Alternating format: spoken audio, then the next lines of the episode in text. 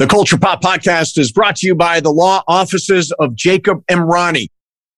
Accident or injury, call Jacob Emrani. Call Jacob. Hey, it's Mase. If you or a friend or loved one is injured in an accident, the first person you should call is my friend Jacob. When I did this, Jacob was great. He helped me by talking through the next steps, which really put my mind at ease. When you're injured in an accident, you gotta have an expert. That's why you call Jacob, just like I did. Call Jacob, 844-24-JACOB. That's 844-24-JACOB, or visit calljacob.com. Call Jacob. Hey, everybody, welcome to the Culture Pop Podcast. I'm Steve Mason along with Sue Kolinsky. Great guest today, Josh Larsen, who is from the Filmspotting Podcast uh, and radio show. We're going to talk about Killers of the Flower Moon, the Scorsese movie, a bunch of uh, stuff about award season, all that kind of stuff. Hey, Sue, how are you? I'm good. Um, are you growing a mustache? I am. Thank you for noticing. Yes, I am growing a mustache. It is, uh, huh? Huh? Huh? Hi. It is uh, Movember. Movember. Do you know about Movember? I do know about Movember. Yeah, Yes. so you're supposed to grow a mustache, and they're having a contest at the uh, at our company to see who can grow the best and worst mustache. I think I'm in the running for worst uh, because it's going to be very spotty and a little bit of white and a little bit. It's it's going to be something else. Uh, but it's to raise awareness for uh, prostate cancer and testicular cancer and suicide among men. And guys hate going to the doctor. How's Tom with going to the doctor? Does he go get a regular checkup? He does, you know, because he had a he had, you know, a little little issue a while ago. So That's yes, right. That's right. he does right. go. He goes Yeah. pretty regularly. Yeah. Because a lot of guys will just not go. Like uh, the guy I work with, John Ireland, uh, he says, I won't go to the doctor. I don't want to know if something's wrong. It's like, no, that's not the right attitude. Catch it early and be okay with it. Don't just, whatever it is, just go to the doctors once a year, right? Yeah, I would have a hard time being married to someone like that.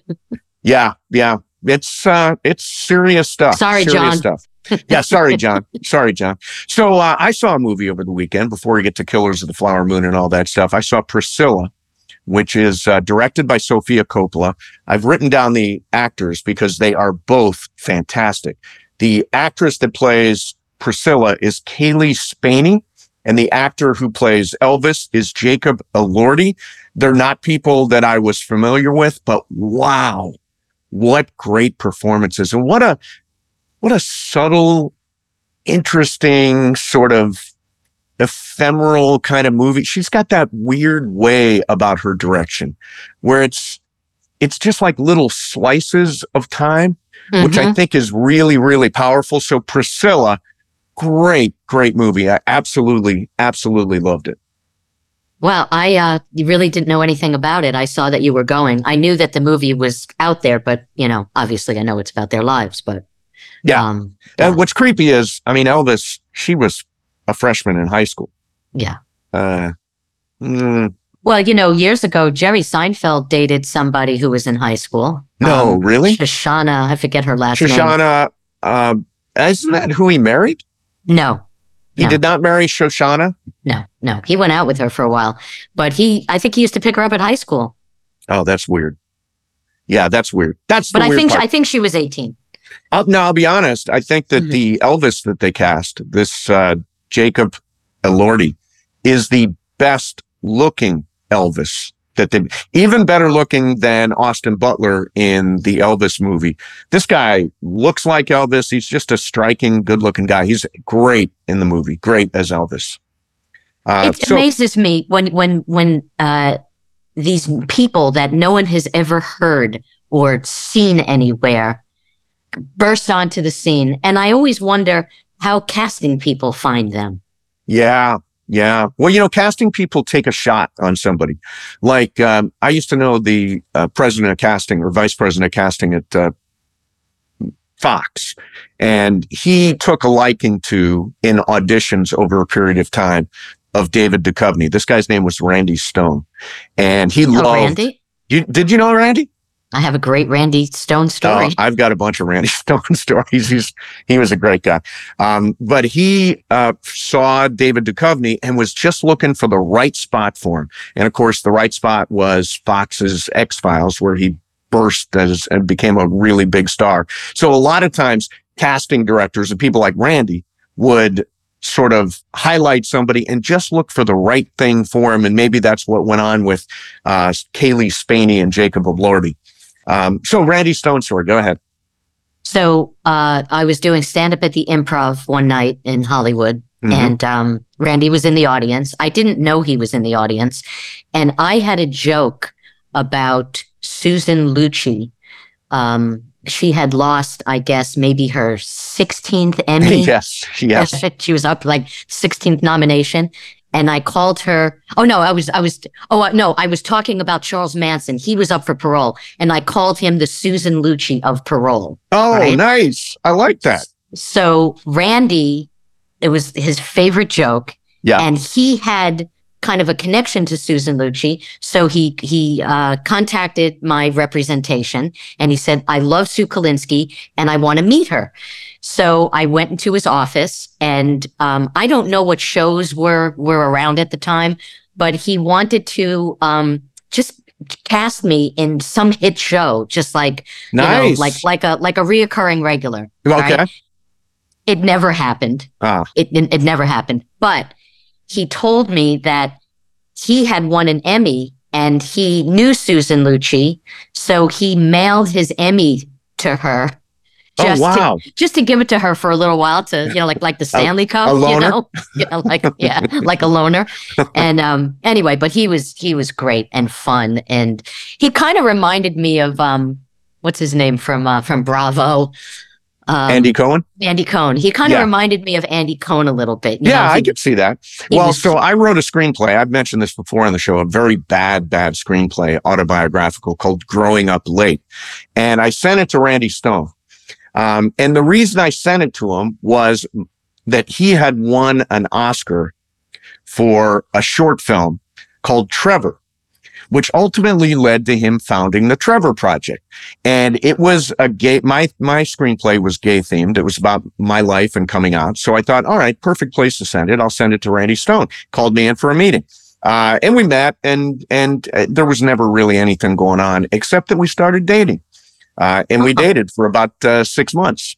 Don't So- know. He's a great guy. His best friend, uh, Jodie Foster. If you've never Mhm. seen, uh, Trevor, it's a short film. It's, uh, it's an unbelievably moving and cool and funny film that ends with, uh, the best use of Diana Ross's I'm coming out that I've ever seen. It's so good. It's so good. So if you haven't seen that, go check it out. And Trevor Project, really, really good charity, uh, benefits kids who are coming out as, as LGBTQ and helping them through, you know, a really difficult time. So the Trevor Project, really, really good. All right, let's, let's do this thing, huh? You want to Yeah. do this thing? Yeah, All right, uh, let's do this thing. But you know, the more the more I look at you with your mustache, I just have to say, you kind of look like like a '50s actor. You know, like like I like you're someone I'd see like in The Thin Man or something. Oh you know? yeah, I'll take that. I'll take Yeah. that. yeah.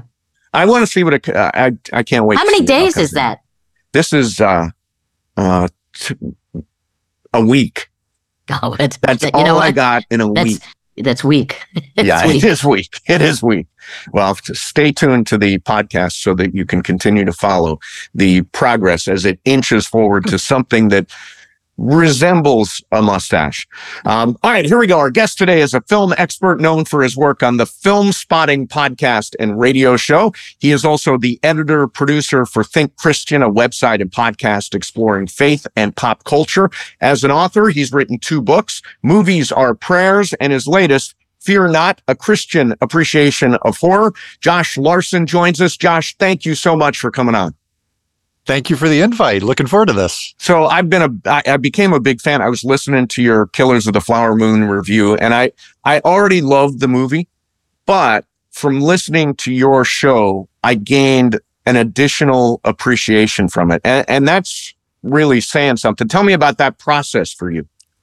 Yeah, that's gratifying to hear. I mean, that's the goal for film criticism, right? And I think podcasts have a particularly a particular opportunity to do that because we are having that conversation with each other. Adam Kempenaar, my co-host and I in Filmspotting. This is a chance for us to not only share what we thought, but hear what the other person made of something and maybe realize something we missed, argue about something that tends to happen a fair amount on our show. Um, but yeah, it's kind of uh, an experience between the two of us that we hope listeners are then having too, is just broadening their experience of a film. And we had a chance to really go deep on Killers of the Flower Moon and do that.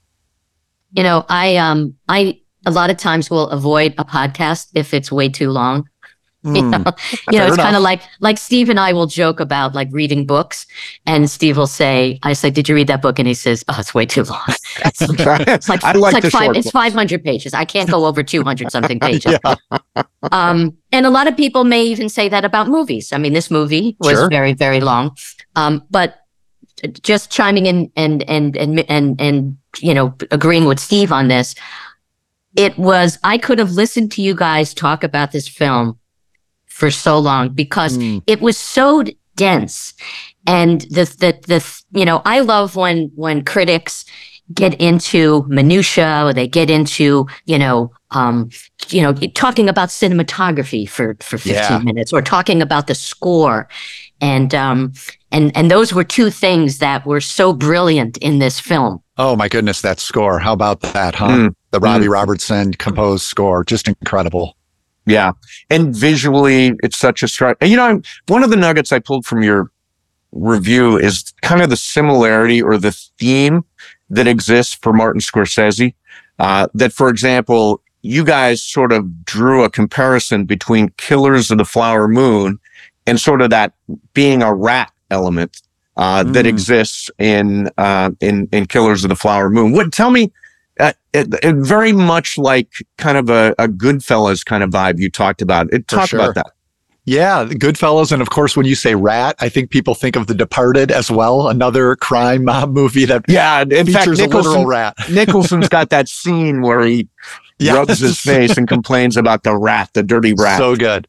So good. So yeah, it is sort of a recurring theme is um, not necessarily honor among thieves. A lot of times for Scorsese, it's more dishonor among thieves.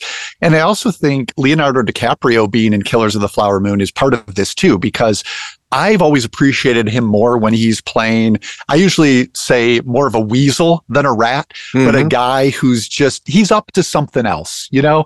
Um, I think for whatever reason, DiCaprio has a particular talent for that, even more so than, you know, a romantic, a straightforward romantic lead like in Titanic or something. I think that's his real gift. And here is an example, an opportunity Scorsese gave him to really be one of the most distasteful characters along these lines. Some of the other characters he played, I think we can, for Scorsese, we can sympathize a little bit with their predicament, if not always their choices.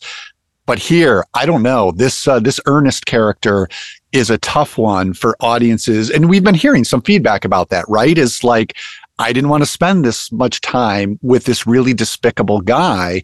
Um, makes this a challenging film for some audiences.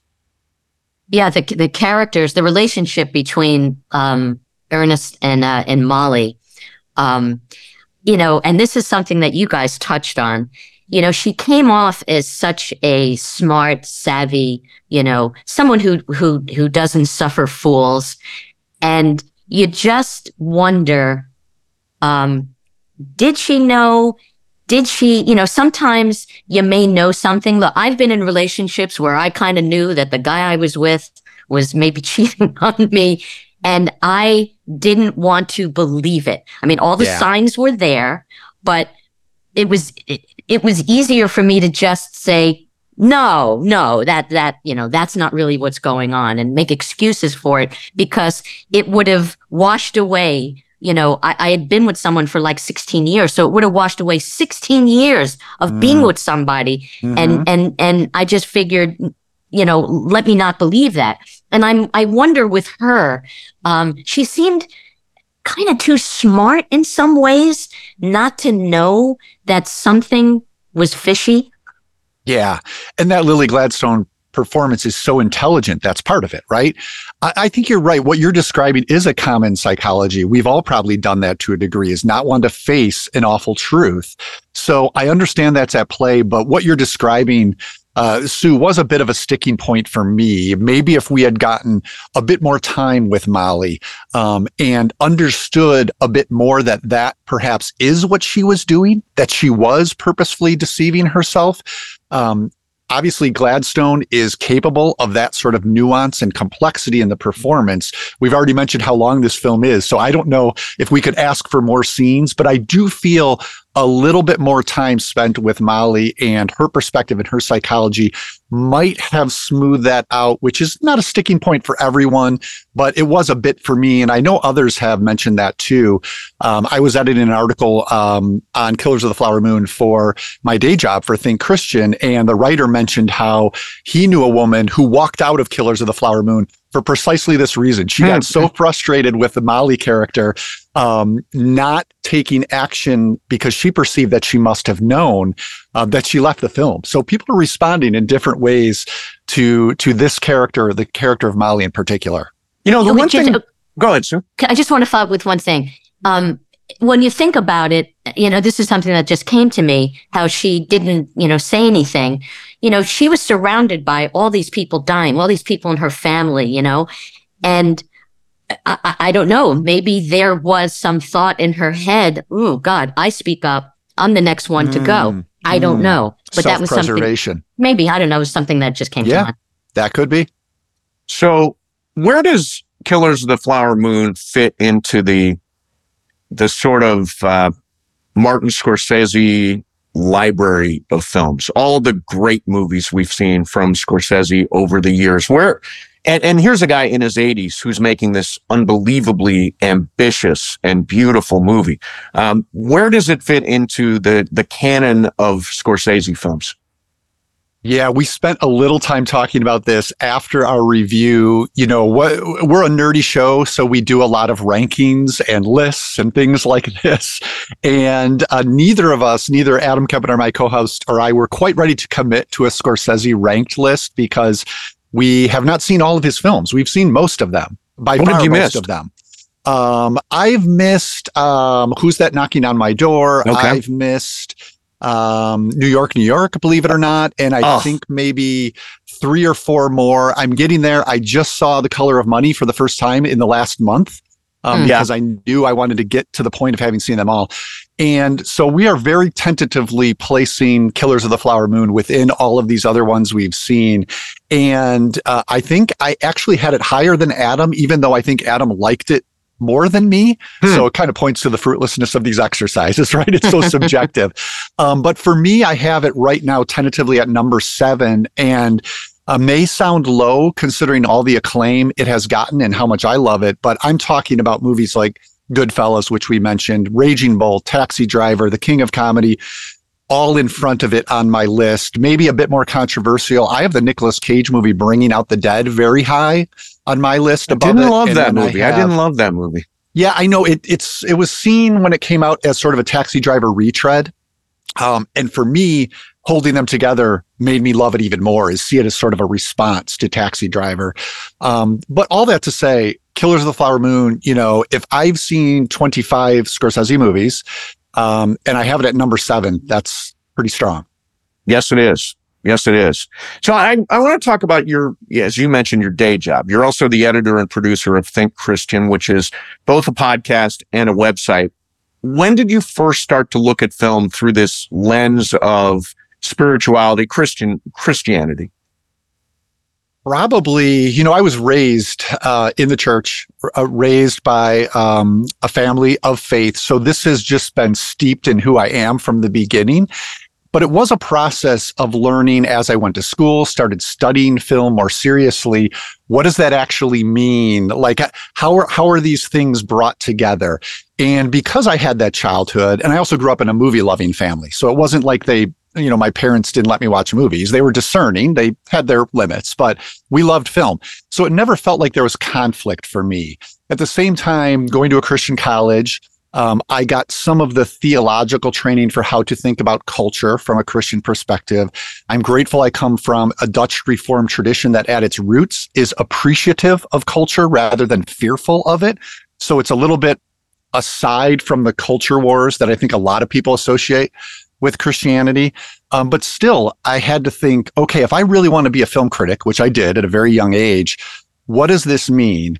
Um, to be a Christian film critic and graduating from college, this was the mid, well, 1996. So yeah, mid 90s. That's when the culture wars were kind of aflame, right?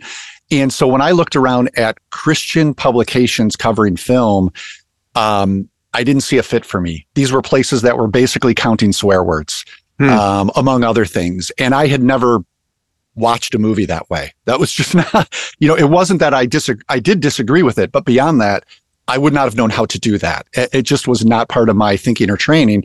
So I ended up going into the mainstream media and worked at newspapers for many years. Um, for about seven or eight years, I was a film critic for the Naperville Sun outside of Chicago and did the work that way. Again, never felt a conflict in my heart. Obviously, my faith informed what I wrote, but I was also writing for a general audience. So I wasn't going to bring um, specific religious connotations to my reviews. And then I ended up taking the Think Christian job in 2011 which was specifically for a um, faith audience that wanted to think theologically about pop culture and culture in general. And that's where I had to say, okay, now I need to actually do this. And I'll be honest with you, it was a learning process um, over the next couple of years. Something I'm still learning about how to do is bring that lens, we like to say. So a particular lens on a film, which we all bring. Some people might bring a feminist lens. Some people might bring, I don't know, a Marxist lens. Um, for me, it would be a Christian lens on a film that also respected the film and what it was trying to do. So it's very tricky not to hijack the movie or force a message onto the movie. Um, and that's a balancing act that I'm still, you know, every time I write or talk about a movie from the Think Christian perspective, Sometimes I think I do better at that than other times. It's just a really tricky needle to thread, but I love the opportunity to do it. It's kind of it's kind of like where I felt most comfortable in bringing those two things together. Um, so I've been grateful that a place like Think Christian exists because it's rare, um, to be honest with you, to take that approach to culture from a Christian perspective. It's it's really smart. I saw your breakdown on the Wolfman which oh that was I, so fun. which i really appreciated because that was one of the first horror movies that i had had ever seen. Nice. And i was like it scared the hell out of me. Um, but i just wanted to share with you there was a comedian the late great robert schimmel and he i don't know if he ever did this on stage but we had a conversation about the wolfman one day and he was saying that the wolfman in in parts of, of the of the film would actually tell try to tell people that he was the wolfman mm. but nobody ever believed him mm. like he he would be out with somebody actually during the day looking for the wolfman with everybody and he would pull someone aside and say jim it's me I'm the wolfman and the guy would be like oh stop it you know, we, you know, we, you know, stop making stuff up. Stop carrying on like this. You're not the one. He says, I'm telling you, I'm the Wolfman. so he really warned people, but, yeah. but no one ever believed him, which I thought was, you know, kind of comical. So it's just a funny yeah. thing I wanted to add to that. that it, it is. It's funny, but you also have interesting things at play there, right? You have confession, someone trying to confess, and you have what we were just talking about earlier in the context of Killers of the Flower Moon. You have denial, right? A denial in this case of sin, not wanting to see what's in front of you. So yeah, the Wolfman is such an incredibly, you know, like so many myths that have lasted for so long, such a rich text. So I've got a very antiquated, antiquated view here, I think, about modern film and Christianity, because I've always thought that that the Christian right or evangelicals or the Christian community doesn't like Hollywood, doesn't like Hollywood actors, doesn't like liberal views that prevail in Hollywood. Set me straight on how Christians view movies and Hollywood through this lens, as you talk about. Yeah, I mean, and that's certainly there, right? Because the North American Christian, it's not a monolithic group at all. You have that, um, you know, segment that you were just describing. Uh, I found that segment tends to be the loudest and get the most media attention. Um, and so that's sort of the common perception. Definitely, I can say that as someone, you know, walking in both circles. But you also, you know, you have a Christian left in North America. You have all different um, perspectives. And I would say to answer your question, it does go back to that um, Reformed tradition that I grew up in and that Think Christian is still a part of, which um, first of all sees culture as a gift. And the theology behind it is that um, God is a creative being, obviously created the entire universe, created humanity, and not only that, but created humanity to be creative beings as well. Um, this is the concept of the imago Dei. That's how humankind reflects the nature of God by creating things. And this includes all sorts of things, but especially art. And so this tradition I'm a part of also talks about God's sovereignty, which then recognizes that this art created by human humanity um, falls under God's sovereignty. So this doesn't mean it's baptized. This is where it gets tricky. It doesn't mean that all art is pure and discernment shouldn't be part of the faithful Christian's viewing process. Those things are all true, but it does mean that there is the potential for God's truth to be found in works of art that is not explicitly Christian and to be found in works of art from artists, filmmakers in this case, who would not identify as Christian or even religious at all. So that's sort of the foundational theological philosophy um, that gets us to this point. But as I said before, it can be tricky. You still want to respect the, the choices made by those artists, what they were trying to do with their film. Um, and to do that, I tend to focus on the text. We were talking earlier about music, cinematography. I feel if I can draw my theological interpretation from those elements, those choices the artists have made, then I'm meeting them halfway, right? I'm saying the work you've done, here is how it hit me as a person of faith, rather than saying, oh, you have a savior who dies in your movie. Well, I'm going to call that Jesus and call it a day, right? That's, that's not enough work in my mind. It's paying attention to those creative choices and then filtering them through the lens that I think makes this a viable approach. Um, yeah, I mean, you know, I, I, I, I love this, this, this think Christian thing so much because, you know, I, I grew up Jewish and, um, you know, there was never, I don't think there was ever any kind of, uh, of religious bent on whether, you know, you should watch something or, or even looking for that in Mm. anything in, in my upbringing, you know? And, and, and after finding out that you did this, I kind of looked up to see if there was like a Jewish equivalent Yeah, yeah. of this, right. and I, I I couldn't find one. But um, what was a little disturbing to me, and I guess it's like like a lot of religious Jews, um, they feel like they don't like to um, they don't go to the movies normally. I guess like Orthodox Jews don't, and I'm sure Mhm. Hasidim don't, um, Mhm. because they think it's a waste of time. Like that, nothing is really being accomplished in those two hours. And I mean, it, it you know, look, I, I'm not judging it, but it's just it, it makes me sad that that's their takeaway. Yeah, you know, that's from, fascinating from, though. from from art. You know, Right. So it's less of a moral objection or maybe a different kind of moral objection, the the wastefulness from that perspective. I had not heard that. And if you, Sue, do come across um, you know, a group or a website or something doing that sort of work, I would be fascinated to learn about it from you because I think about this often when we are writing or talking about the work of the Coen brothers, which obviously um, is explicitly Jewish. Um, serious man, maybe the most so, but I think it's in all Love their films. serious man. Yeah. So good. So good. And yet at the same time, they have this fascination with the gospel, uh, the Coen brothers, right? That's Mhm. perhaps even more prominent in their films. Um, and so whenever I'm wrestling with the Coen brothers film, I'm always wondering, is there like a Think Christian equivalent? Because I would love to, to find what those folks are saying about these movies. Yeah. So your latest book, it's it's over your shoulder there. Fear not, Christian appreciation of horror. So I I read I, I didn't read the entire book. I'll be completely honest, but I did read uh, the The Shining, which was a really Mm. good example, a movie that I I love, uh, have always loved. Wrote a uh, one of my college thesis on The Shining, so I love the movie. Um, and the the visuals you mentioned, the Steadicam, all the stuff we saw in that movie, uh, the twins, how creepy they are, um, the the idea of The Shining itself. Put plug that into your Christian lens and and tell me about The Shining. Yeah, such a great film, a formative one for me. I saw it way too young. I write about that in the introduction to the book. Um, and it is the craft that I think is most impressive uh, about The Shining for me. You know, Stanley Kubrick film, a master here at work, playing. And I think he, he is having fun playing with the horror genre. But in terms of looking at it through a, a Christian lens, Fear Not, uh, we structured as looking at horror subgenres. And the idea was each subgenre explores a particular type of fear.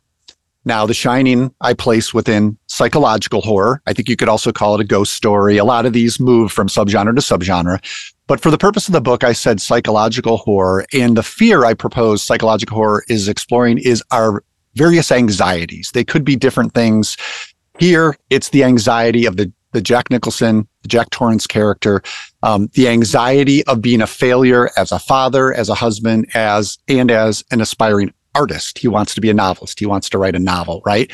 And when his fears and those anxieties get inflamed by this haunted hotel, what we get is the shining. And so that's a basic psychological interpretation, but the theology comes in where I acknowledge in the beginning of Fear Not, there's horror all over the Bible. And one of the things it explores is psychological horror. And so I examine those passages in the Bible that do explore that.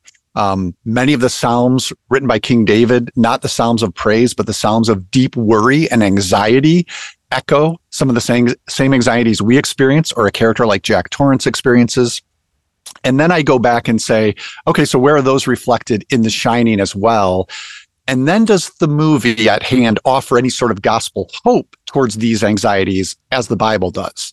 Now, in the case of The Shining, as everyone knows who's seen it, doesn't end all that well. I mean, you know, I guess there are survivors. Let's just Yes, say there so are. don't spoil it. Um, but pretty pretty awful ending still. And so I don't know if you can point to The Shining as an example of psychological horror that offers gospel hope. Um, I write about the Babadook, a more recent film Yes. That I argue does do that, the Australian film from director Jennifer Kent. Um, but yeah, that's kind of how I, the construct we had for the book that does bring that theology into it. Yeah, I um. Oh, go ahead, go Steve. I was going to say we've seen uh, uh, pivot off the book here. I we've seen Killers of the Flower Moon.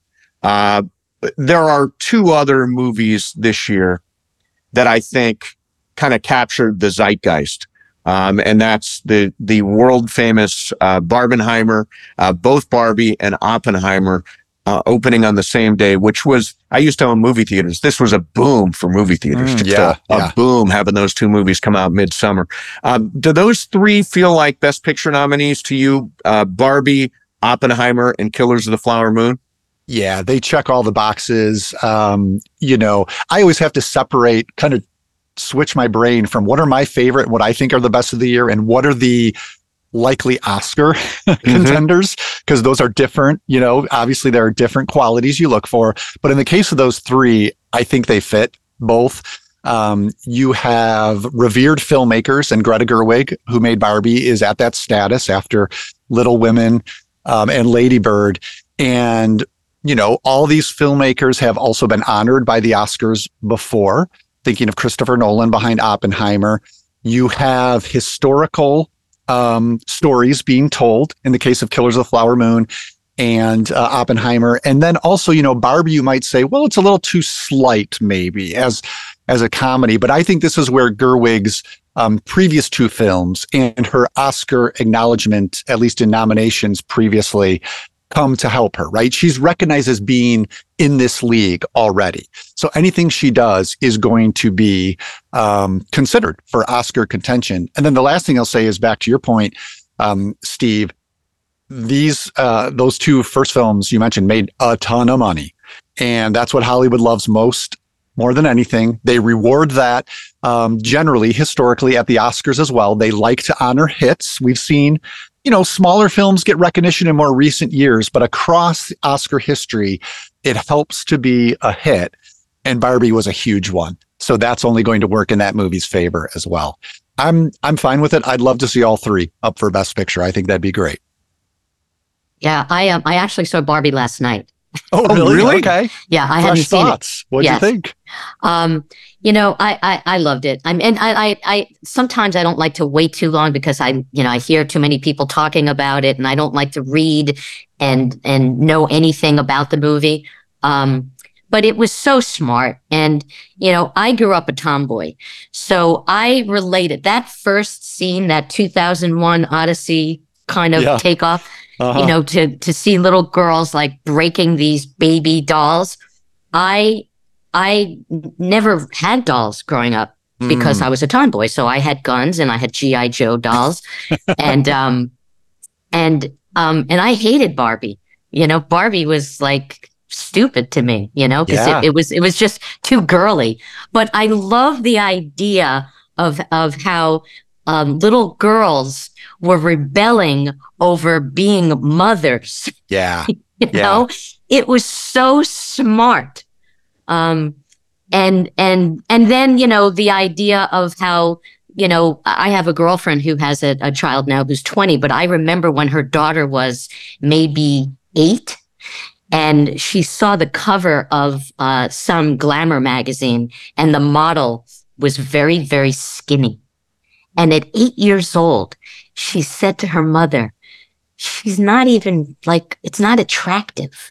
Like Mm. she's too skinny. Why is she Mm. so skinny? She needs to eat more. And that was coming from an eight year old. Yeah. So I just loved all of the the you know, it was just deep. It was such a deep film.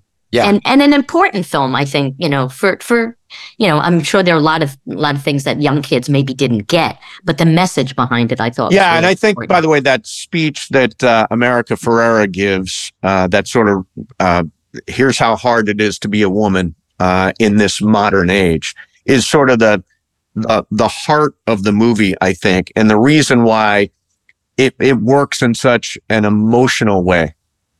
Yeah, Yeah. you both have spoke to re- spoken to reasons, you know, why it does deserve that Oscar attention. Where, yeah, they're looking for box office, but they also generally want to award meaningful work that is, you know, Sue, two words that you use, deep and smart.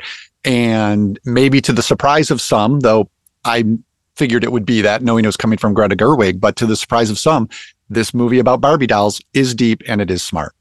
And and one other thing I just wanted to say about being a tomboy is that one of the reasons why I wanted to be a boy, it, it was nothing sexual. I wasn't like, you know, I wasn't attracted to girls. I I just thought boys were cooler. You know, I grew up with Hmm. three older brothers and they just seemed so so cool, so much cooler to me. Everything that they had, cowboy boots and and high top sneakers and and dungarees and they didn't have to wear their hair all up and like my mother would always try to you know put my my hair up in braids and do fancy stuff with me. And um and then you know my brothers you know never had to do anything in the house you know i had we had to clear the table we had to Oh, make wow. we had to we had to clean the clean the house you know with my mom and my brothers you know they took the Mm. garbage out you know that was basically it so maybe there was mowed the lawn, I imagine. they had did they no they didn't we we, we actually had somebody we had a we had oh, a okay, gardener man. They had it good. It sounds they like. had it good. But but just the idea that boys were so much cooler. And it wasn't until I, you know, was maybe, you know, in my twenties or something that I discovered that girls are really cool. but but as a as as a youngster, I I, I didn't. I didn't. I, I and I mostly had boyfriends too. But you know what's Yeah. interesting about that? That girls are really cool idea. If you're a kid who saw Barbie right now, you would come away with the girls are really cool uh, message, which got to is getting to kids now later than it got to you, Sue. yes. Yes. Yeah, I think that's probably true. Yes. So I want to ask you about a couple other movies that are going to be coming out. I, I haven't seen any of these either, but I want to get sort of your quick read on anticipation and all that kind of uh, thing. Uh, Poor Thing starring Emma Stone. I hear she's fantastic. The trailer is really entertaining. Yeah, I am seeing that here in Chicago, where I'm based. The next couple of weeks are where a lot of these year end films are going to start um, being screened for critics. So I'm seeing Poor Things uh, tomorrow. Actually, I'm very excited for it. Uh, also, because of the filmmaker here, Greek filmmaker Yorgos Lanthimos, who um, you know I think of as he, he's made some very strange movies that I caution recommending to people, even though they're among my favorite. The first breakout one of his was Dogtooth, which was about um, young adults who had been raised in their home by their parents and not allowed outside of their home since they were young kids. So kind of a weird social experiment movie that's very disturbing, but also kind of funny. The Lobster is another one of his um, with Colin Farrell that uh, has a similarly weird premise. I won't even get into. Very funny, but very dark. And then, of course, he made The Favorite of a couple of years ago, which did feature uh, Emma Stone as well and Olivia Colman in that as well, which was this, you know, set in 18th century England, more of a costume drama, but also very dark and bitterly funny. So that's what I expect from Poor Things. Um, one of the most intriguing filmmakers. And it's always fascinating when they team up with an actor they've worked with before successfully. That sort of doubles the excitement factor, I think. You know, it's funny about uh, Colin Farrell, and you mentioned the movie The Lobster, which is just weird, right? Um, Very. So, so I had dinner with with Colin Farrell and did a Q and A with Colin Farrell, and I we talked about what the movie means, and he had a really interesting answer. He said, "I don't know," uh, which I thought I, I thought speaks to the way I felt when I walked out of the movie. It could could be a lot of things, but I'm not sure exactly which. Yeah, mm. I, I love it when actors and filmmakers even say that because that that opens up the interpretive possibilities, right? It kind of goes back to what we were speaking about before is, hey, I've made this. What do you make of it? Like that's mm. much hmm. more fun than, you know, well, here's my thesis statement on what it is. And now we can all agree that it's correct and we go home. That's kind of boring to me. How about Napoleon, uh, directed by 85 year old Ridley Scott, starring Joaquin Phoenix? Now, Ridley Scott, if I'm not mistaken, he's never won a Best Director Oscar. I don't know if he's won in any other category, but there are a couple of directors this year who have never won. Who eh, Christopher Nolan is one who's never won for. Uh, he won. He's never won Best Director, um, and Ridley Scott has never won Best Director. What are your? How do you anticipate Napoleon? And that's a factor, right? When you try to weigh these Oscar predictions, um, voters do tend to, especially at later stages in career, uh, reward someone who has not won before. Napoleon it's the same material we've been talking about, historical, right? Massive scale. I would say I'm intrigued by Napoleon, but Ridley Scott for me across his career has been a bit hit or miss. It really depends on the material he's working with. He is um, just an insanely talented visualist. So I know I'm going to get that. Um, but again, as an entire experience, it depends on the story you're also going to get. I'm not a huge fan of biopics. Now, this might be something different, but just the idea of another film about Napoleon, okay, I guess. Um, I'm open to it, but not something I've been asking for. Then again, Joaquin Phoenix, one of our best actors working right now. And so that is an exciting prospect as well. So, so yeah, definitely intrigued by this one. And absolutely, it's, you know, in the Oscar race without even coming, not even having come out yet. It's still in that conversation. Last one. Let me ask about one more. Color Purple, based on the Broadway musical starring Fantasia Barrino and Taraji P. Henson. I saw the broad, I saw the original film, the Spielberg. I, I never read the Alice Walker book, but I saw the original Spielberg movie and I saw it on Broadway. It's a, it's a great show the Fantasia Barrino role is kind of the role of the movie. Um, if she nails it, I think she's right in the middle of all of the award season. Yeah, I am really looking forward to this one. And this is an instance of, you know, Spielberg's version. One of the, I like it, but it is, it's a bit conflicted. And I think it is an issue of perspective. Um, now, you know, when Spielberg made this 1985, it was a different landscape. Um, and when a filmmaker of his stature wanted to make a work that was as lauded as this, even though he's a white filmmaker and this is a black story, that was seen as positive that he was bringing this story to the screen using his power, right? Today we would say, sure, but really this should be told from someone who shares some element of that perspective um, and open up the possibilities of storytelling from different vantage points. And so I think that's probably what I'm most excited about this for is some of those creatives you mentioned, Steve, um, have a background that's different than Spielberg's that might bring more to the material, bring more of an interpretation. I think that's exciting. You know, in general, I don't think we need remakes, redos. I just call them reheats because you don't know how these all fall into what category they are.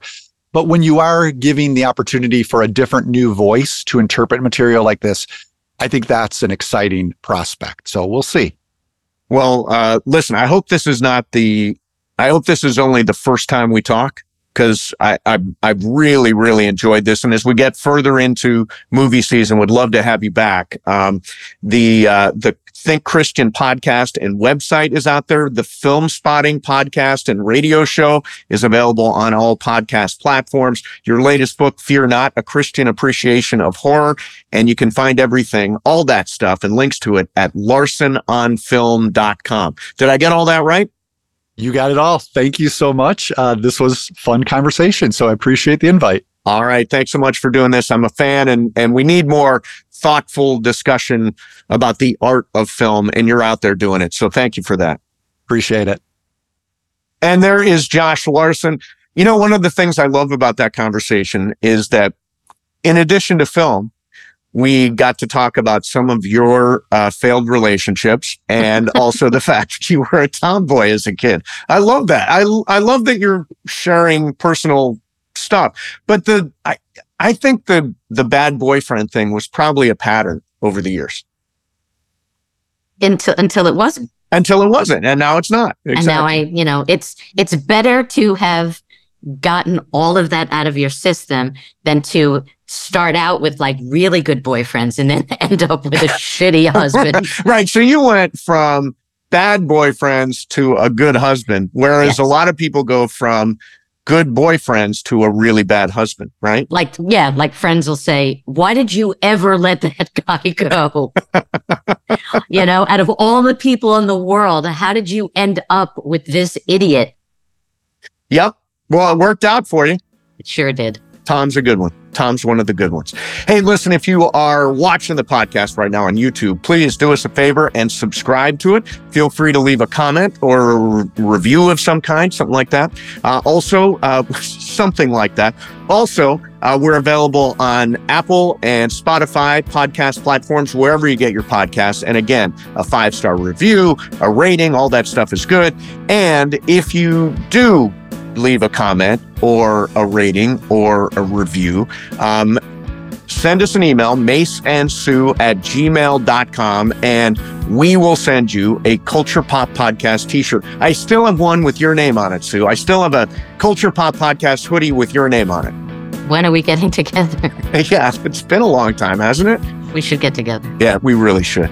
Uh, so do that and then email us maseandsue at gmail.com. Great show today. Thanks very much for listening. I, I think we all agree go see Killers of the Flower Moon. It is an investment, three and a half hours, but it is absolutely worth it and it completely pays off.